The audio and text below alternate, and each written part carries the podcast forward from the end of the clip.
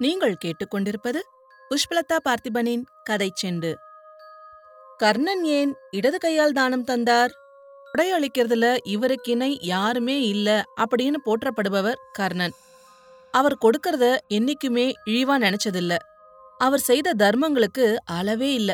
அதனால குற்றுயிரா கர்ணன் போர்க்களத்துல இருந்தபோது அவர் செய்த தர்மங்கள் அவர் உடல்ல இருந்து உயிரை போக விடாம காத்து நின்னுச்சு.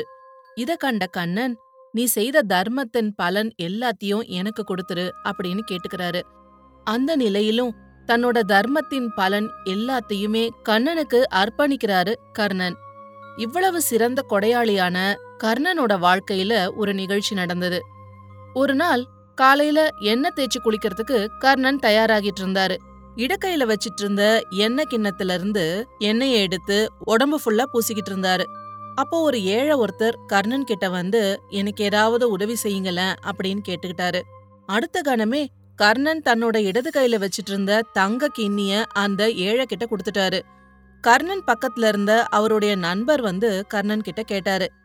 கர்ணா தர்மம்னாவே கர்ணன்னு தான் பெயரு ஆனா கொடுக்கற தர்மத்தை வலது கையால தான் கொடுக்கணும்னு உனக்கு தெரியாதா?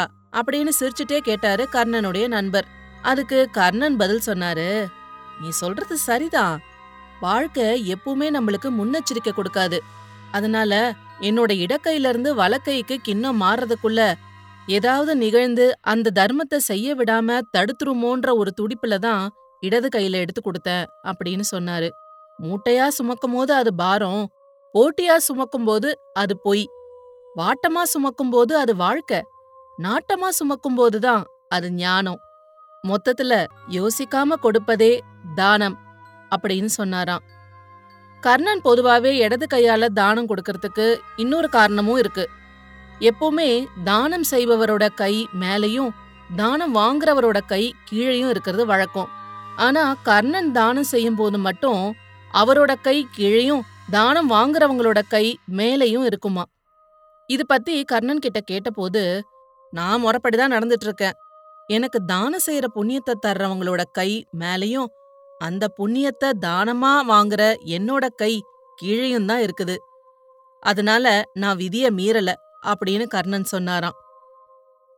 இது போன்ற பல சுவாரஸ்யமான கதைகளை கேட்க கதை செண்டு சேனலை லைக் பண்ணுங்க கமெண்ட் பண்ணுங்க. மறக்காம சப்ஸ்கிரைப் பண்ணாதவங்க சப்ஸ்கிரைப் பண்ணிடுங்க.